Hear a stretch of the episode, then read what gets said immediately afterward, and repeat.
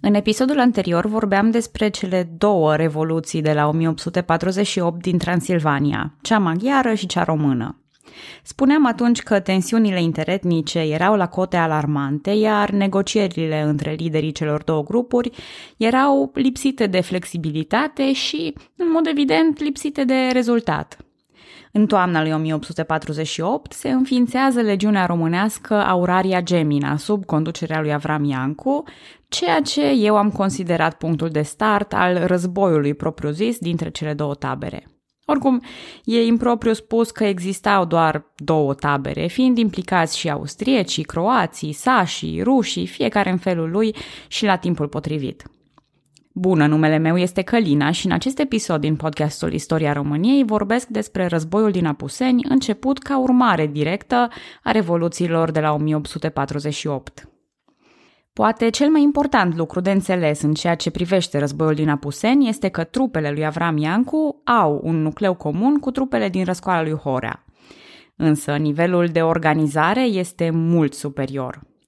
Dacă în trecut urmăream cu interes înflorirea unei clase intelectuale și organizarea unor aspecte precum învățământul, cultura și clerul, acum vorbim despre structuri complexe și în ceea ce privește țărănimea și armata.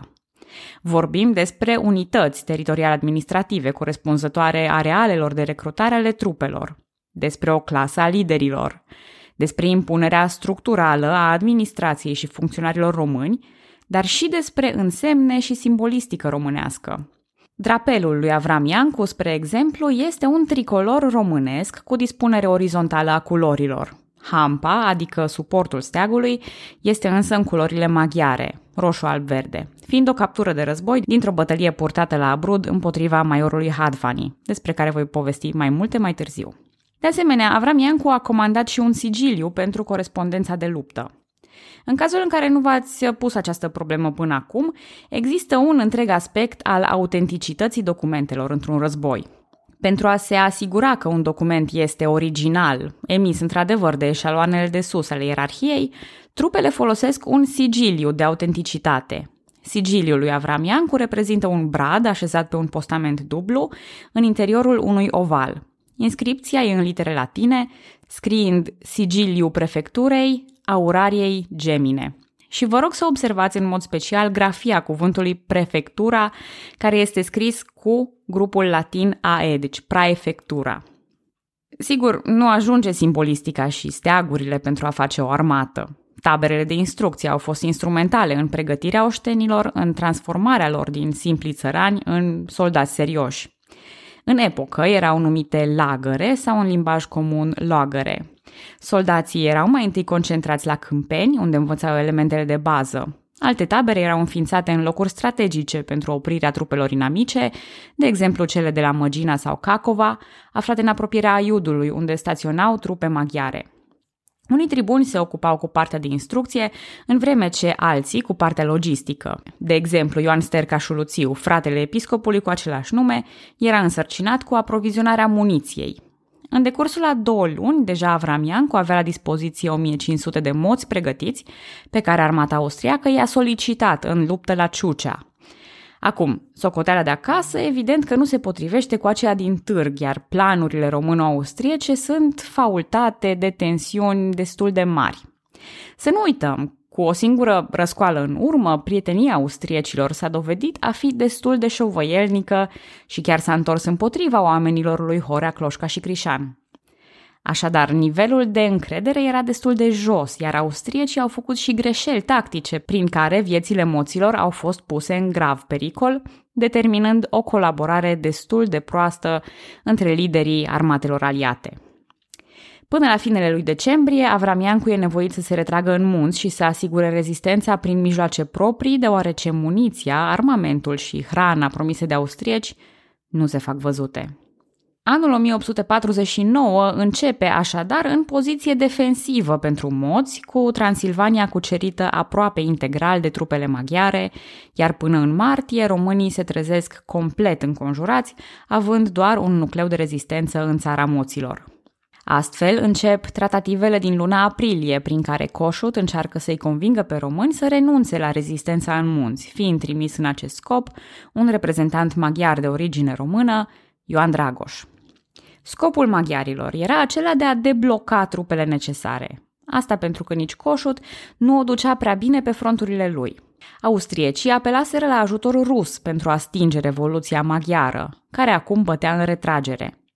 Aproximativ o treime din trupele maghiare erau însă blocate în luptele cu românii, în loc să fie disponibile pentru front împotriva austriecilor și rușilor.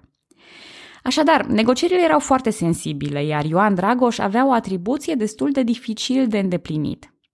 Această atribuție devine chiar și mai dificil de îndeplinit atunci când maiorul Hadvani Imre atacă subit Abrudul. La Abrud au avut loc două lupte, în cele din urmă pierdute de Hadvani, la oaltă cu 5.000 de soldați, toată artileria și acel cotor de steag despre care povesteam anterior. Mai mult, în prima bătălie de la Abrud cade victimă și Ioan Dragoș, așa că negocierile sunt compromise pentru moment. După pierderea suferită de maiorul Hadvani, maghiarii încearcă din nou sub conducerea colonelului Kemeni Farkas, care a dat o a treia bătălie la Abrud, cu rezultat similar. Mai exact, înfrângerea prin încercuirea armatei maghiare și abandonarea orașului. Ce e important de reținut este că această mișcare a lui Hadvani, a maghiarilor în general, de a ataca Brudul în timpul unui armistițiu, este înțeleasă în general ca fiind un act de trădare, iar românii țin în continuare resentimente pe acest lucru chiar și astăzi. Coșut, aflat și el sub o imensă presiune, e destul de tăios în negocierile ce urmează, pentru care e delegat tot un reprezentant maghiar. Dar și aceste negocieri sunt dublate de noi și noi lupte, de fiecare dată fiind vorba ba de un armistițiu, ba de un atac. De această dată, românii resping o ofensivă maghiară în zona Aiudului, la 14 iulie, Coșut recurge la o altă împuternicire diplomatică, fiind delegat acum Nicolae Bălcescu pentru a purta tratativele cu românii din Transilvania. În eventualitatea împăcării, lui Avram Iancu îi se oferă o funcție de general în armata maghiară și posibilitatea de a trece în Muntenia pentru a lupta, cot la cot cu maghiarii, contra austriecilor și rușilor. Oricum, de la formularea acestor oferte și până au ajuns fizic la Avram Iancu, a durat destul de mult. Drumul, dar și perioada de negociere condusă de Nicolae Bălcescu au durat atât de mult încât, parafrazându-l pe Avram Iancu, fiind armata maghiară deja înfrântă, nicio discuție nu își mai are rostul. Această declarație era precipitată pentru că trupele maghiare încă nu fuseseră învinse definitiv. De altfel, Coșut mai încearcă încă o iterație diplomatică. Revoluționarii maghiari încep să aibă discursuri despre principiul națiunilor, încercând să aplaneze, cel puțin la nivel ideologic, conflictele cu românii. E delegat un nou trimis, Eftimie Murgu, despre care noi am mai vorbit, pentru a discuta iarăși cu Avram Iancu. De data aceasta erau într-adevăr ultimele eforturi pentru a face pace și a întoarce sorții împotriva trupelor austro-ruse. Dar era prea târziu. Eftimie Murgu nici măcar nu a ajuns în Apuseni, fiind oprit pe drum. Austriecii și rușii câștigă, iar armata maghiară e dispersată și se retrage. Abia acum Avram Iancu promite un fel de pace, anume că armatele maghiare în retragere nu vor fi sub nicio formă atacate. În fond și la urma urmei, Avram Iancuș își ținuse partea lui din înțelegerea cu austriecii, chiar dacă austriecii fuseseră hm, evazivi cu unele aspecte din capătul lor de înțelegere. Și dacă ăsta e primul episod pe care îl ascultați din istoria României, vă iert dacă aveți impresia că răsplata este asigurată pentru Avram Iancuș și luptătorii lui. Dacă, în schimb, ascultați de la bun început, sunteți ascultători cu ștate vechi, veterani. Știți deja cum e mersul istoriei după un astfel de război. Sau, să reformulez, veteranii înțeleg mai bine mersul la războaie, dar înainte de a vorbi despre consecințele războiului și consecințele revoluțiilor în sine, e timpul să fac clasicul pomelnic revoluționar în care vorbesc despre personajele relevante poveștii, dar care de obicei cad într-un con de umbră atunci când vorbim despre creișorul munților Avram Iancu. Așadar, dacă data trecută am trecut prin jumătatea intelectuală a pomelnicului, acum e vremea celor bătăioși, David Urs de Margina, înalt ofițer în armata austriacă, a condus trupe austriece în zona Odorheiului, primind decorații înalte. Cea mai distinsă decorație, Ordinul Maria Terezia, l-a primit în 1859 ca major în luptele din războiul austro-italo-francez, primind atunci și titlul de baron. A fost un om de mare ținută militară și un filantrop apreciat, lăsându-și întreaga avere bisericii greco-catolice. Ioan Buteanu, cancelist și apoi prefect al Zarandului, luptător la Abrud, a fost spânzurat fără judecată de Hadvani în primăvara lui 1849, alături de prefectul Petru Dobra, liderul legiunii a șasea sub Montana. Mama vitrega lui Buteanu obișnuia să spună despre el că, citez, suferă de boala românismului. A fost înmormântat la Țebea și dă numele unui liceu și al unui regiment de tancuri din armata română. Simeon Balint, apropiat al lui Avram Iancu și prefect al legiunii Arieșului, a condus luptele din zona Abrudului și a fost arestat și eliberat după încheierea Revoluției, apoi s-a retras ca paroh la Roșia Montană, unde și-a trăit tot restul zilelor. Mai vreau să vorbesc despre două alte personalități foarte speciale ale Revoluției Ardelenești. Poveștile lor merită lungite din motive complet opuse și anume este vorba despre Pelagia Roșu și Ioan Accente Sever – Născut în Mărișel, Pelagia Roșu era învățătoare în satul natal și mama unui singur copil pe nume Andrei. În vreme ce fiul ei a ajuns centurion în armata lui Avram Iancu, mama se va remarca și ea într-un mod spectaculos. Dacă acum două episoade vorbeam despre Ana Ipătescu, iată că mai avem încă o femeie dintr-o bucată ce apare pe lista revoluționarilor. În timpul celei de-a doua lupte de la Mărișel, nu erau destui bărbați în sat pentru a face față atacului maghiar – Așa că s-au mobilizat și femeile. Eu v-am mai spus că nu-i de glumă cu ardelenii supărați, că vin la război și cu mama dacă e nevoie. Și asta s-a și întâmplat. Pelagia Roșu a fost aleasă comandant, iar femeile sub îndrumarea ei au condus un atac călare. Speriați, crezând că e vorba de cavaleria moților, maghiarii s-au retras dezorganizați. Spre deosebire de alte figuri ale Revoluției, Pelagia Roșu s-a ales după război cu recunoștința austriecilor și o decorație. Iată ce spune actul de recompensă, citez. Pe temeiul prea înaltei împuterniciri de la 21 august 1850, ordonez să se dee Pelagiei Roșu, mama lui Andrei Roșu din Mărișel, decorat cu crucea de aur pentru merite, suma de 100 de florini, drept premiu pentru demonstrația săvârșită cu istețime în contra insurgenților pentru eliberarea satului ei, punându-se în fruntea unei cete de femei. Am încheiat citatul. Ea a murit în 1870 și cu siguranță este una dintre femeile care impresionează în istoria României. Cât despre Ioan Accente Sever, acolo discuția e sensibilă. Filozof, teolog și profesor de latină în București, Ioan Accente, supranumit Sever, s-a întors în Transilvania special pentru Revoluție. Acolo însă este posibil să fi fost protagonistul unor evenimente reprobabile. De ce spun că e posibil? Pentru că el a fost acuzat de participarea la masacrul de la Aiud, dar a fost găsit nevinovat. Acum, ca orice fapt istoric, situația e discutabilă. Însă, masacrul de la Aiud trebuie amintit deoarece este o pată neagră pe obrazul Revoluției Românești. Din 8 ianuarie 1849 și până în 17 ianuarie, românii au atacat și incendiat orașul Aiud, unde au măcelărit aproximativ 600 de etnici maghiari.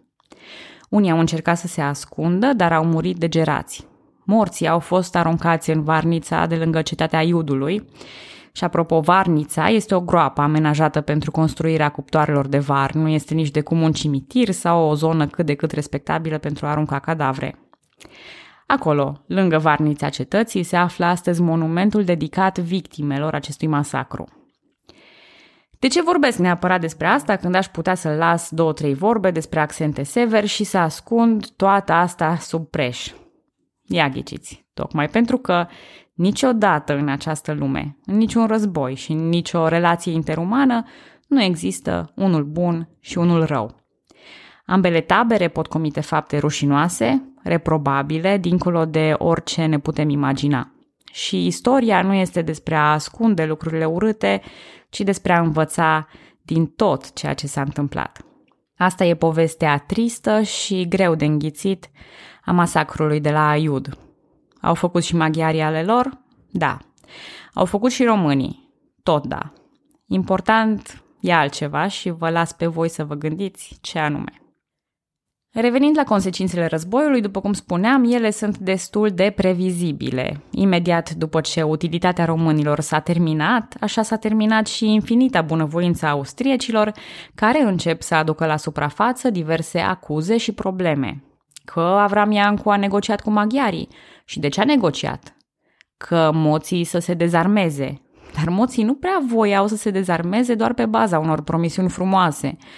Austriecii sunt suspicioși și precauți în ceea ce îi privește pe români, și invers de altfel, iar românii erau acum victimele propriului succes în ceea ce privește organizarea armată. Păi ce, armele alea au o singură direcție unde pot fi îndreptate? Avram Iancu și Accente Sever se lovesc de o asemenea reticență a austriecilor încât trimit un memoriu generalului rus, Luders, prin care îi cer să intervină în favoarea lor la Viena. Luders dă din numeri și trimite mai departe memoriul fără a interveni efectiv. Pe 15 decembrie 1849, soldații austrieci chiar îl arestează pe Avram Iancu, dar îl eliberează imediat, fiind presați de numărul mare de români adunați la târgul de la Hălmagiu. Și motivând că arestarea a fost o simplă greșeală. E greu de crezut așa ceva. La începutul anului 1850, Iancuș și o delegație de români ajung la Viena și sunt bine primiți, distrați și bătuți pe umăr. Dar în ceea ce privește drepturile pentru românii din Transilvania pe care ei le cer, se aleg de la austrieci doar cu promisiuni, clasicele promisiuni.